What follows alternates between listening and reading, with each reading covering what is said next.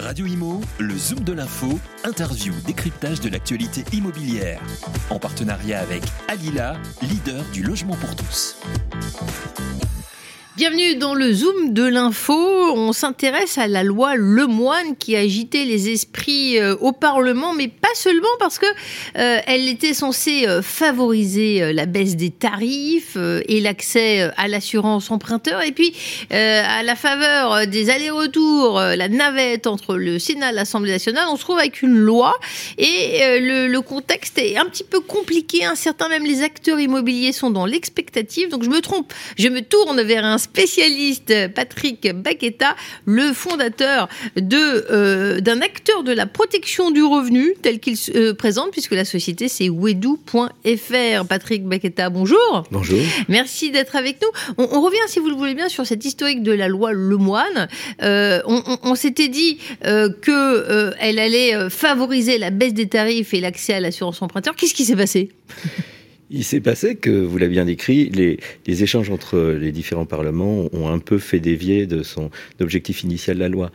À, l'origine, il s'agissait de revenir sur la loi Bourquin et, d'arriver à, revenir à une solution plus simple pour changer d'assurance et bénéficier des meilleurs tarifs des, assureurs concurrents ou des, des assureurs délégataires.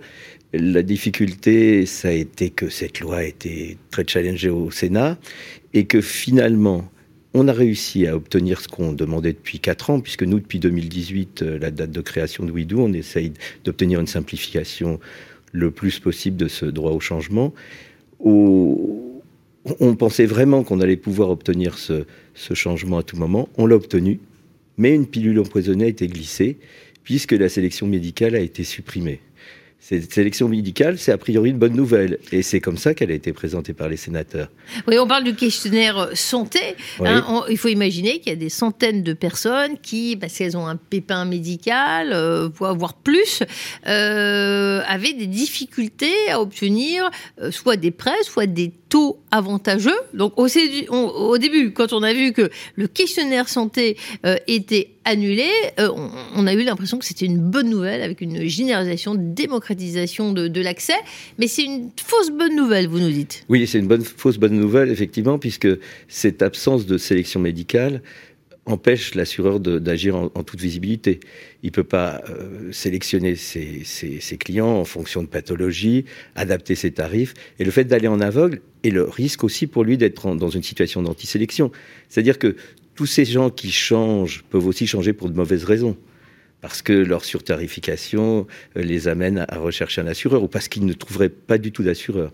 Donc il y a un risque d'un afflux de très mauvais risques qui fait très peur aux assureurs Certains menacent de se retirer, d'autres parlent d'augmentation de tarifs. Et alors, euh, ce questionnaire santé, euh, il interrogeait euh, sur la question de savoir si on avait eu des opérations médicales, si on était suivi.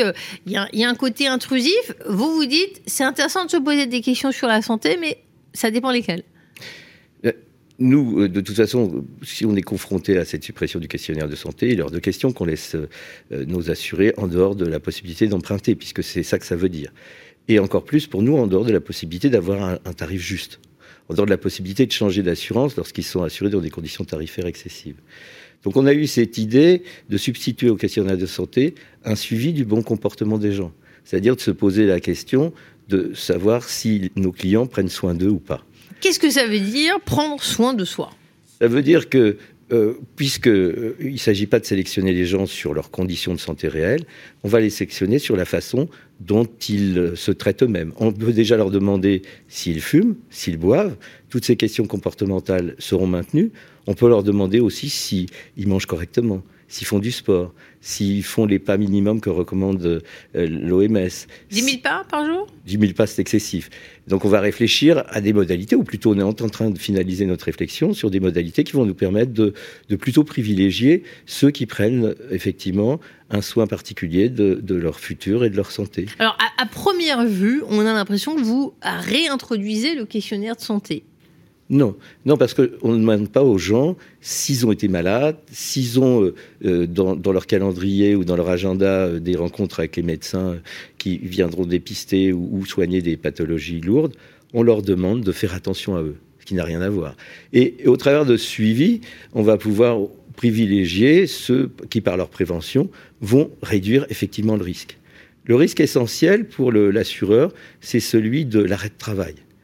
Hein, et, ce risque d'arrêt de travail, il est considérablement minimisé par, un comportement. Et le comportemental va, suivre et va nous permettre d'offrir à tous ceux qui prennent soin d'eux, je répète encore cette phrase, d'avoir un tarif beaucoup plus avantageux de ceux qui, ne le font pas. Alors les gens sont déjà habitués à ça. Les fumeurs payent en gros deux fois plus que les non-fumeurs. Euh, les buveurs aussi ont, des sanctions tarifaires donc on va pouvoir accompagner les gens. On réfléchit à plein de choses. Il y en a, il y a des médecins qui nous proposent d'introduire euh, le yoga, d'introduire euh, tout ce qui va permettre d'améliorer effectivement son espérance de vie et surtout euh, ses conditions de santé pour, pour travailler. Et lorsque les assurés vont répondre à vos questions, pour autant, est-ce qu'ils doivent s'attendre à ce que quelqu'un vienne contrôler si effectivement ils ont mangé 5 fruits et légumes par jour? Non. Comme le questionnaire de santé, on est sur du déclaratif. Donc euh, le questionnaire de santé, aujourd'hui, on fait confiance aux gens. Ils nous disent s'ils fument, s'ils fument pas. Ils nous disent s'ils ont été malades ou s'ils n'ont pas été. Et c'est sur cette base que la confiance s'est construite. Et, et, les gens sont honnêtes. Dans leur grande majorité, ils déclarent correctement.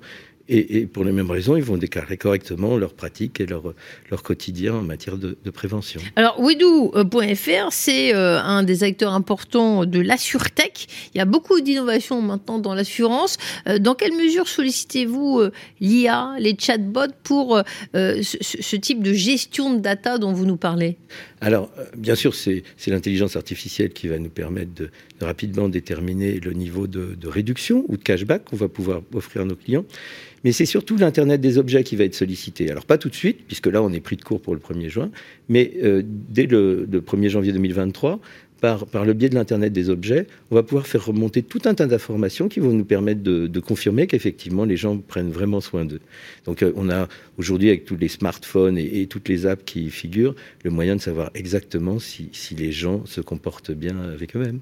Alors vous m'aviez envoyé un, document effectivement euh, faisant le point sur qu'est-ce que ça veut dire de supprimer le, questionnaire médical, supprimer pour les prêts inférieurs à 200 000 euros si le terme du prêt intervient avant le 60e anniversaire de l'assuré, et eh ben, le questionnaire de santé semblait dans ce cas-là une bonne nouvelle, euh, parce que plus de, plus de personnes, en effet, dans ce cas-là, auraient accès au crédit immobilier.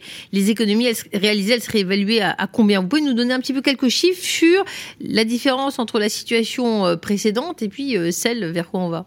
Alors, en réalité, ce marché de l'assurance emprunteur en France, c'est 9 milliards d'euros on considère que le marché bancaire, tel qu'il est détenu aujourd'hui par les, filiales ou, les partenaires des banques, sur tarif d'environ 50%.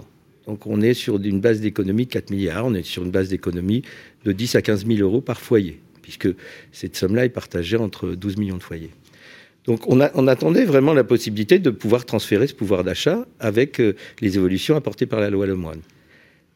Malheureusement, ce qu'on nous dit sur le questionnaire de santé, c'est qu'une augmentation tarifaire est à attendre. Alors, personne ne sait exactement le montant de cette augmentation tarifaire parce que tout le monde se regarde en chien de faïence. Les assureurs ne dévoilent pas ce qu'ils vont réellement faire. On le saura vraiment que le 1er janvier. Mais on sait d'ores et déjà qu'il sera difficile probablement d'avoir une aussi grosse différence que celle qu'on attendait entre le prix des banques et le prix des assureurs. Surtout pour ceux qui sont déjà entrés dans l'assurance avec un questionnaire de santé.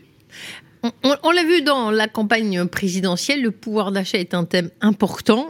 Il, perdure et subsiste euh, à, la, à la campagne présidentielle.